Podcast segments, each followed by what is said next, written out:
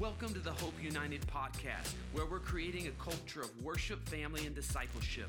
We hope this message challenges, inspires, and gives you hope today. If you like this podcast, remember to share and subscribe. God, I thank you, Father, for all the things that you're saying to us today. God, we know that you have good plans, even when we can't see it, even when we go through deserts. God, sometimes we're in gardens, sometimes we're in deserts, God. We realize that you do have good plans. There is something that you're working out for our favor. So, God, as we open up the Word, God, show us that. Teach us, God, your plans for us so that we can prosper in the life that you've given us. In Jesus' name, everybody said, Amen. Amen. Well, if it's your first time, we just want to welcome you. We're so glad that you came and visited with us. We'd love for you. If you'd like, you can scan this Q R code behind me on the screen, and um, you can connect with us. We'd love to connect with you. And it's a great thing to be able to go on a faith journey together. Um, sometimes we realize it's difficult to do this by ourselves, but it's much easier when you have people that believe in you, agree with you, pray with you, and walk with you.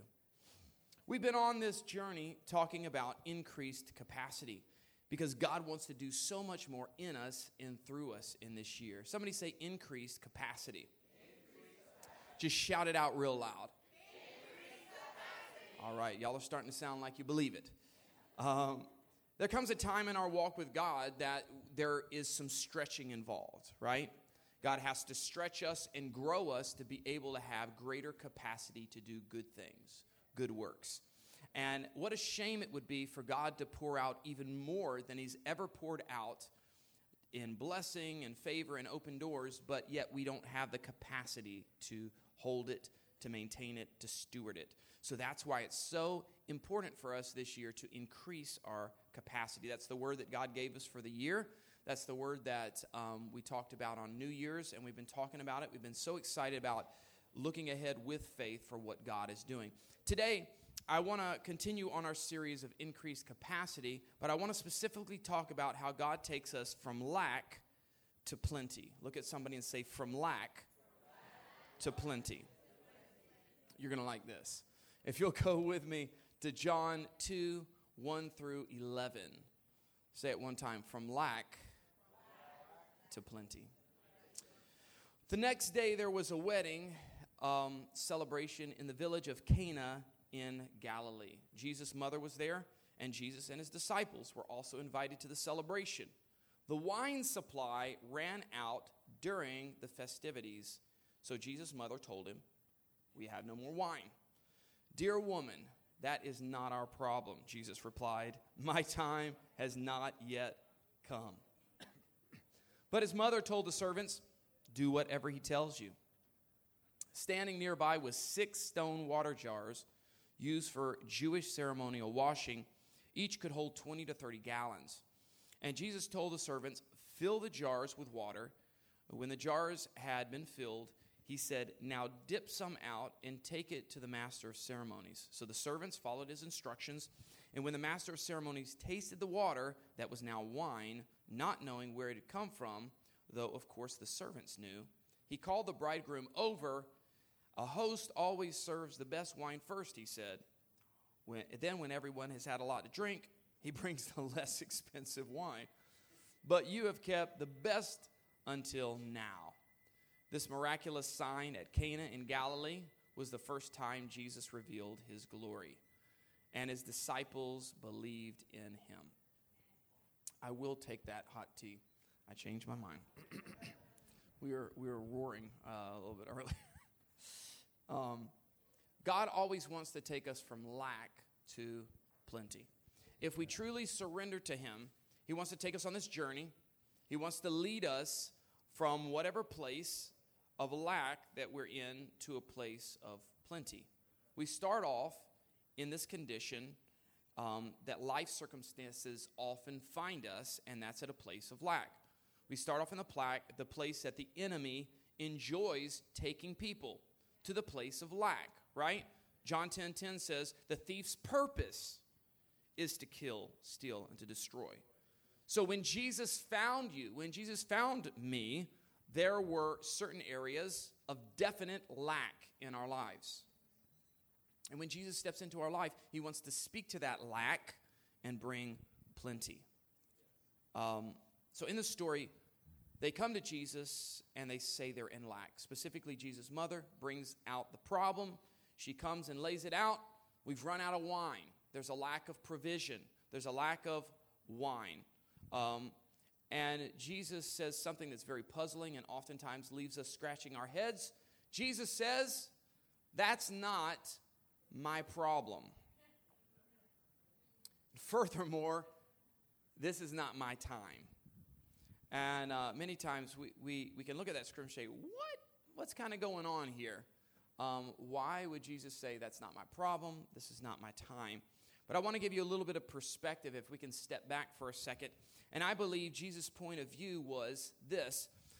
God comes down in the form of a man for the express purpose to redeem mankind. Okay, Jesus has left the comfort of heaven to come to earth, to die on the cross, a painful death, for the express purpose of redeeming mankind, reconciling humanity back to himself. That's a huge plan, a massive assignment that Jesus was on. Now, contrast that with Jesus. We just ran out of Cabernet. And now you start to see why Jesus might say, that's not my problem. This is not my time. And I'm sure from Jesus' perspective, solving a wine problem at the wedding was not at the top of his to-do list, because he knew miracles attracted attention. Some attention was good, other attention was bad, and he's saying, this is not my problem, this is not my time. But then something happened in Jesus. He was moved for his compassion for people, and his character is that of a provider.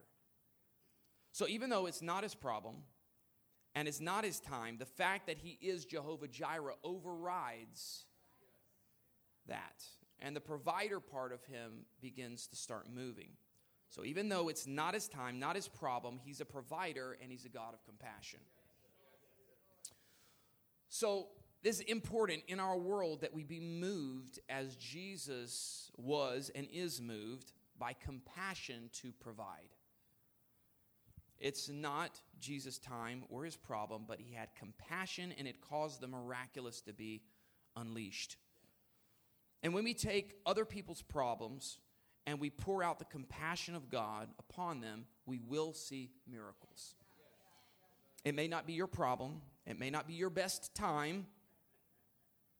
But when you pour out the compassion of God, when you make that your mission, we will see miracles happen.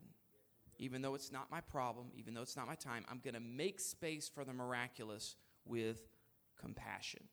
The more we see the problems of others and pour out the compassion of Christ, miracles and provision will follow.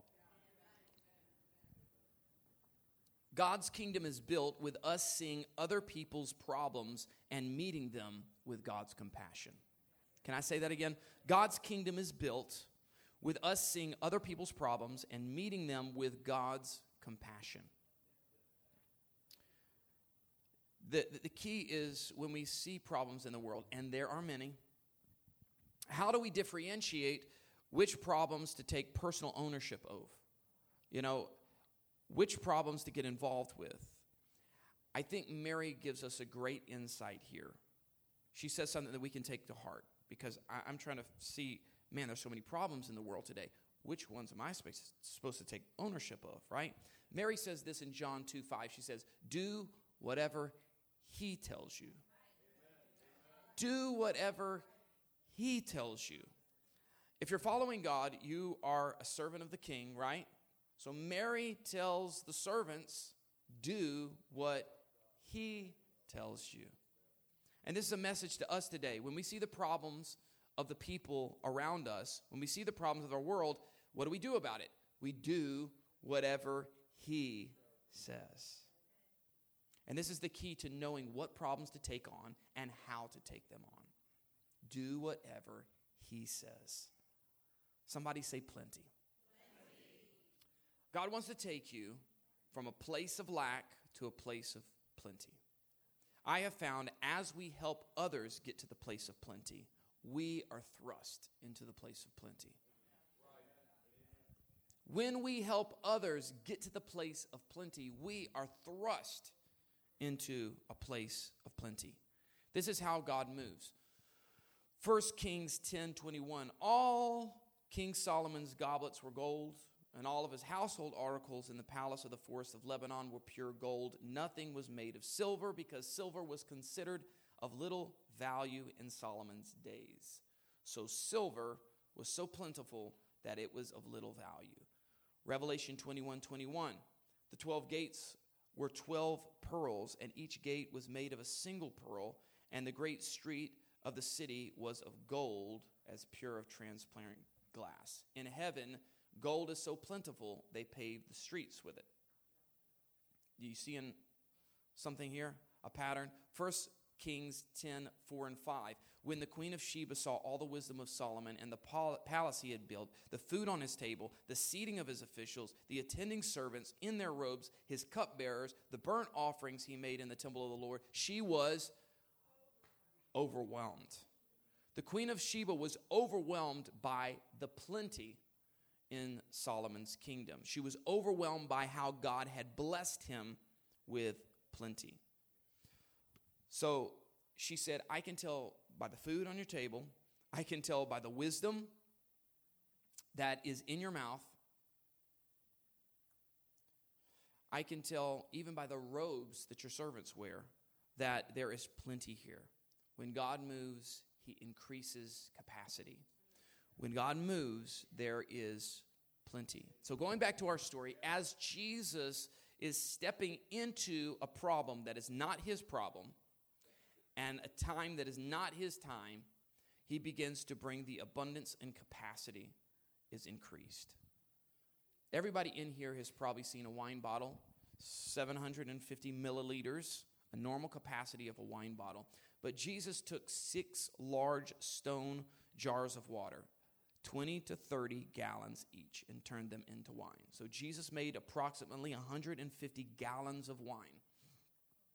He made more than enough for the rest of the party. He made wine as plentiful as water. He wants to take you from lack to plenty. Whatever God touches will go from lack to plenty. Some of you need to hear this today, because you're at a place that you're looking at what you have and you say, I don't know if this is going to be enough for the vision God has given me. I don't know if this is going to be enough for my family. God wants to take you from lack to plenty. And you're going to love this part in verse eleven.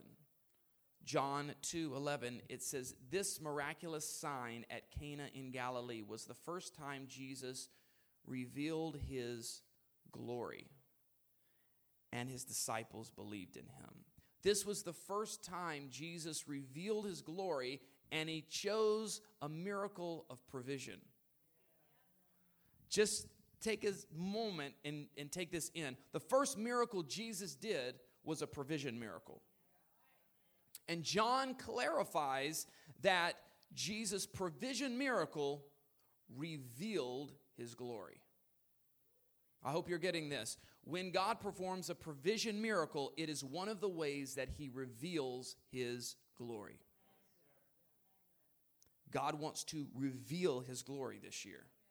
How does he do that? One of the ways he does that, we know, is provision miracles. I want to tell you, God is about to reveal himself through provision miracles. I love, too, that the provision miracle causes the disciples to believe, right? God wants to use provision miracles to cause people to believe. God wants to cause provision miracles to help people have greater faith. God wants to increase your capacity by using provision miracles. Provision is one of the ways that Jesus revealed his glory. Provision is one of the ways God reveals his glory through Solomon. The Queen of Sheba was overwhelmed by the provision miracle that God did in Solomon's life. How many would like to be overwhelmed, or other people to be overwhelmed, by the provision miracle on your life? To some people, listen, the provision miracle is the greatest avenue for them to find and discover faith. I've worked a lot with men lately, And I have realized that men that are married want to provide for their wives. Men that have families want to provide for their children. Men that are young are trying to start out in business or start out at a job, and they want to learn how to provide. One of the greatest ways that God can reveal his glory to people is through provision miracles. God wants to reveal himself and, and unleash that this year in a really powerful way. Jesus revealed his glory for the first time through provision, and that says something of importance about miracles and about how Jesus reveals himself, correct? Yeah. The first miracle that Jesus did, he was saying, I am more than enough. That's also the first need that was presented to Jesus. It's, hey, we're in lack. And Jesus says, boom, I'm more than enough. Provision miracle. I am a God of more than enough. So maybe you have doubts about what God can do in your life. Maybe you've started to doubt the dreams um, that God has given you. But I want to tell you that God is a God of more than enough. He's a God that takes you from lack to plenty. The things that you are lacking in this season, God is about to overwhelm you with his glory. He's going to reveal his glory in this next season in your life. And I want to raise your level of faith today, because as you raise your level of faith, you will increase your capacity to do greater things for his kingdom. Just say it with me. Provision is not a problem. It's a miracle waiting to happen. Jesus said, don't worry about it. Matthew six twenty-five, right? Don't worry about what you will eat, what you will drink. Matthew six twenty-five, we are valuable to God, and he is a provider. He wants not only to pour out his provision on us, he also wants to pour out his provision through us. So don't worry about the provision. Focus on increasing capacity. Focus on God, and you will increase as a person. Focus on God, and you will increase your capacity to do good.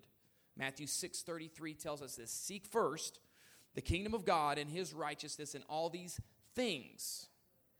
This is how Jesus actually wrapped up that whole teaching on don't worry about what you'll eat or what you'll drink, da da da da da. He says, seek first the kingdom of God and his righteousness, and all these things, the provision will be added. So as we seek God first, we seek to do things the right way, according to him, your purpose will be added. Your relationships will be added. Provision will be added. Restoration will be added. Your joy will be added back. As we seek first his kingdom, he will increase our capacity to do good, and he will pour more inside. If you will bow your heads, I want to pray with you today. I want to increase your faith for what God has in this next season. Whatever it is that you've been struggling in with lack, the word for you today is he wants to take you from lack to plenty. God is a provider, and yes, even though it's not his problem, it might not even be his time, but when we begin to call on his name and say, you are my God, you are my provider, that's one of his names. One of his names is provider, the God that provides, Jehovah Jireh. That's what it means. God, our provider. God, I thank you for each and every person that's in this place right now that might have a lack in their life. God, I thank you that you are more than enough.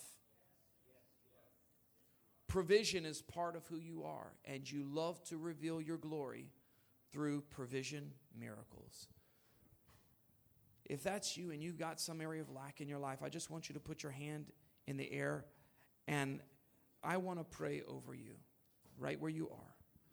God, I thank you, Lord, you see every hand where there is a lack. There's something that's missing. There is something that is scarce. and you want to bring plenty. God, I pray for each and every person that has their hand up. Each and every person that has their hand up. Each and every person that has their hand up. God, touch them, touch them, touch them right now.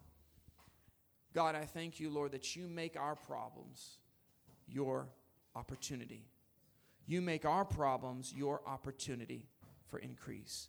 God, you want to increase. You want abundance in our life. You want abundance on our life. So, God, I thank you, Father, for each and every person. God, you see every need in this room. I pray that you would shower your goodness, shower your provision on their life, God, if they have lack in relationships, if they have lack in finances, if they have lack in opportunity. Whatever the lack is, I speak to that lack right now and say, be removed. I say, God, move on their behalf today. Lord, I thank you that you are a God of provision, promotion, elevation. God, we thank you, Lord. This is their season. God, I pray that each and every person in this place, you would increase our capacity to do good works. You would increase our capacity to love for people, pray over people, bless people. In Jesus' name, everybody said, amen. Thanks again for listening. If you like this podcast, remember to share and subscribe.